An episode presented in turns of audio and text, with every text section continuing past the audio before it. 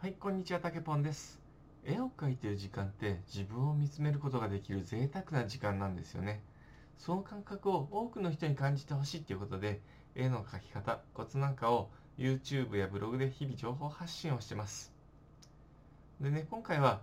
美術の授業で描くスケッチは全体像をしっかり描こうっていうお話をしたいと思います。えー僕の YouTube とかでよくコメントをいただくのは、えー美術の時間に、えーとても参考になりました。ありがとうございました。なんてコメントをいただくともう、すごい、えーやったって言って陰で喜んで見てるんですけれども、結構そうやって、え中学校とか高校とかの美術の授業の参考にしてもらってるっていうことが多いのかなっていうのを、えよく感じてます。で、そういう、えどういうふうに書いたらいいですかとかって聞かれるときっていうのは、大抵僕が、えーお答えするのが、美術の授業で書くスケッチ、あとクロッキーとかそういうものは、全体像をまずしっかり書きましょうっていうことをお伝えするんですね。全体像、要は当たりって言われるものなんですけれども、ものの、例えば、リンゴを描きましょうだったら、リンゴっていうものの、えー形だとか大きさ、えーそれとあと紙の中でどの辺りに書くのかっていうのをしっかりと最初に手を大きく動かしてぐるぐると書いて決めてあげちゃうんですね。同じように、えークロッキーとかで人物像を描くときっていうのも大体頭がこの辺に来て胴体がこの辺に来て足がこの辺に来る。こういうのを最初に当たりで決めちゃうんです。手を大きく動かして決めちゃってでそれを少しずつ細かくしていくんですね。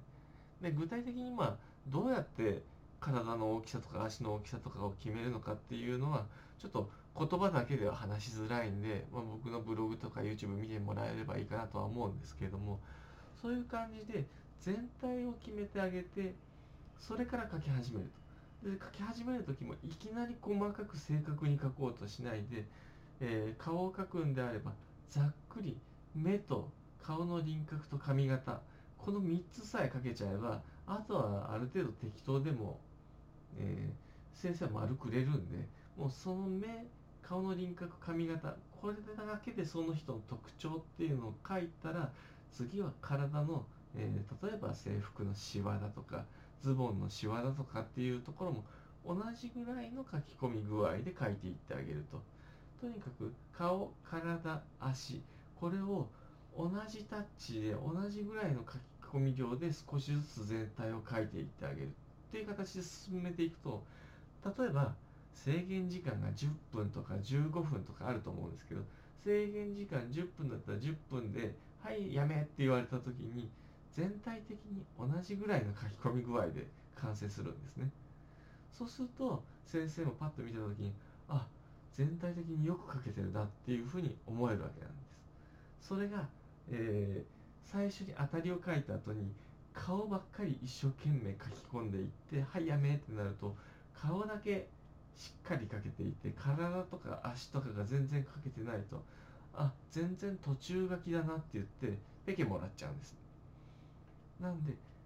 顔体足全部の書き込み具合を常に統一していくと。である程度かけたらもう少し細かくしてそれも全体をもう少し細かくし終わったらまた、えー顔から正確に描いていってっていう形でとにかく全体の形のバランスだけじゃない書き込み具合のバランスを整えてあげるっていうのが大事になってくるわけですね。はい、ちょっとその辺りを気をつけて今度美術の授業でもし絵を描く機会があれば描いてみていただければと思います。というわけで今回は美術の授業で描くスケッチは全体像をしっかり描こう。全体的に書き込み具合のバランスをしっかりと揃えて描いていきましょうというお話をさせていただきました。こんな感じでねこれからも音声発信の方していきたいと思いますんで応援の方よろしくお願いします。またコメントとかあれば、えーぜひください、えーとても喜びます。えーお返事はできないかもしれないですけど、必ず全部目を通すようにはさせていただきますんで、よろしくお願いします。たけぽんでした。またね。